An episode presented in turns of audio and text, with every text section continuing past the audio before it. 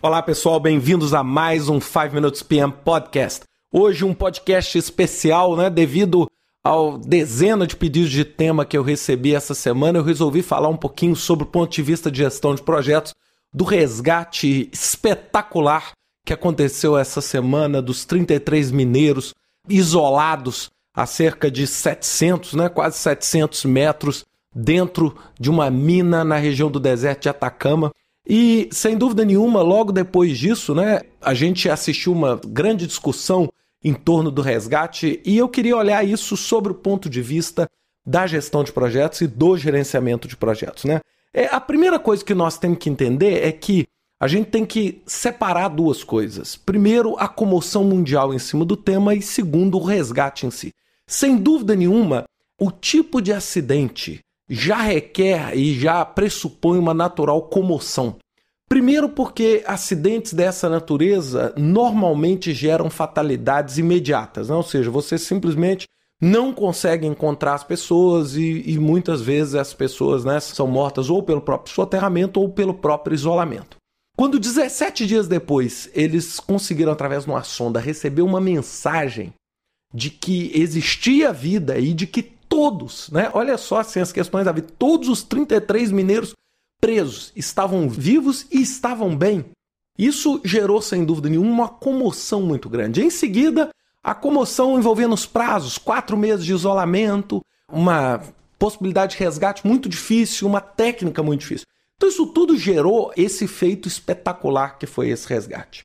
Agora, sem dúvida nenhuma, a gente analisando sobre a gestão de projetos, a primeira coisa o que, que fez desse resgate um resgate espetacular? Primeira coisa, a expectativa. O mundo não tinha expectativa, primeiro, de encontrá-los vivos, e segundo, da possibilidade de resgate diante de condições tão extremas. Então, tudo soou favorável quando as pessoas planejaram bem as ações. Então, é claro que quando você tem uma expectativa muito alta no seu projeto e o resultado é, quando você tem, por exemplo, uma expectativa excelente, seu resultado é bom, isso parece para você um resultado ruim. Por quê? Porque você esperava um resultado excelente e o resultado foi apenas bom. Agora, no caso dos mineiros no Chile, é surpreendente porque eles esperavam um resultado péssimo. Péssimo, o pior possível. E o resultado foi um resultado excelente. Então, isso gerou esse aspecto sensacional desse resgate. E eu tentei sem dúvida nenhuma, fazer aqui uma lista assim, o que que deu certo? É, e o que a gente pode levar para casa. Primeira coisa que deu certo. E eu pude observar, né? Eu acompanhei esse processo e li bastante a respeito, até mesmo para gravar esse podcast, mas a primeira coisa, prioridade. A equipe de resgate foi brilhante na prioridade. Primeiro, nós precisamos encontrá-los.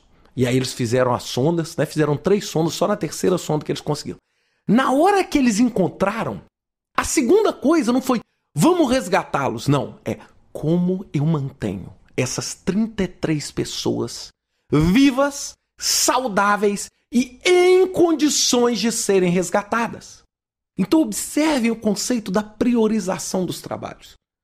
Eles não estavam preocupados assim, como é que eu vou escavar? Bem, não adianta eu escavar correndo se não existir mais água e não existir mais comida para eles, vão morrer. Então o que, que eles fizeram? Eles investiram rapidamente o quê? Em um meio para que eles conseguissem levar as condições básicas para aquele grupo continuar e se manter vivo. Então olha a prioridade. Segundo momento, como é que nós vamos resgatar? Lá aí sim começou a surgir aquela perspectiva: quatro meses para o resgate, três meses. E por que essa incerteza tão grande? E eles, inclusive, foram muito bons ao gerenciar essa incerteza. Por quê? Porque essa incerteza ela atuou a favor. Porque imagina se você falasse que ia resgatá-los em um mês e não conseguisse. Então, todos os resultados, na hora que eles entraram na realidade, eles foram extremamente positivos. Então, eles preocuparam em manter as pessoas vivas. Tanto que é surpreendente como a gente viu os 33 mineiros saindo.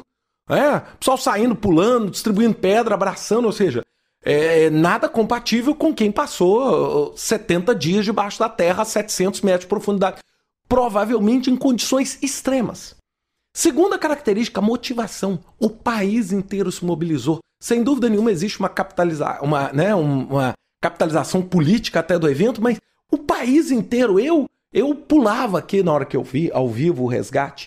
E terceiro, a liderança de algumas pessoas, né? Ou seja, a liderança de alguns dos 33 mineiros que colocaram ordem dentro do ambiente. Né? Colocaram ordem.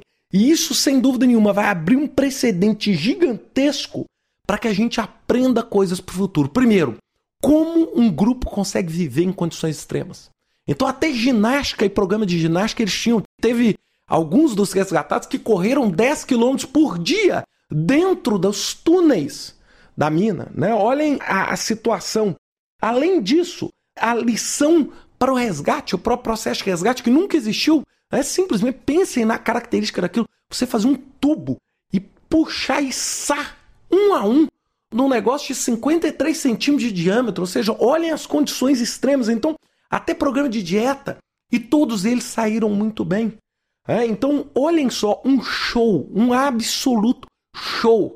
Eu queria terminar esse podcast dando os meus parabéns ao povo chileno, às equipes de resgate, a todo mundo que trabalhou. Deu orgulho de assistir de pé aquilo que eu vi. Aquilo vai ser histórico. E você pode ter certeza. É, eu estava lendo o jornal The Guardian.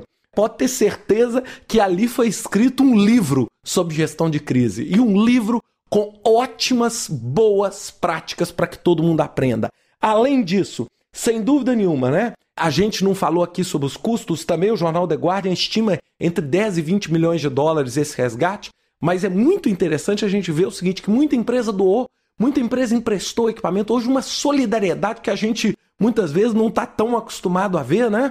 Houve uma solidariedade muito grande e vocês podem ter certeza e anotar aí vai virar filme de Hollywood, sem dúvida nenhuma, né? e nós vamos estar todos lá para querer assistir essa história que aconteceu no ano de 2010. Um grande abraço para vocês, com muita alegria de ser gerente de projeto. Até mais.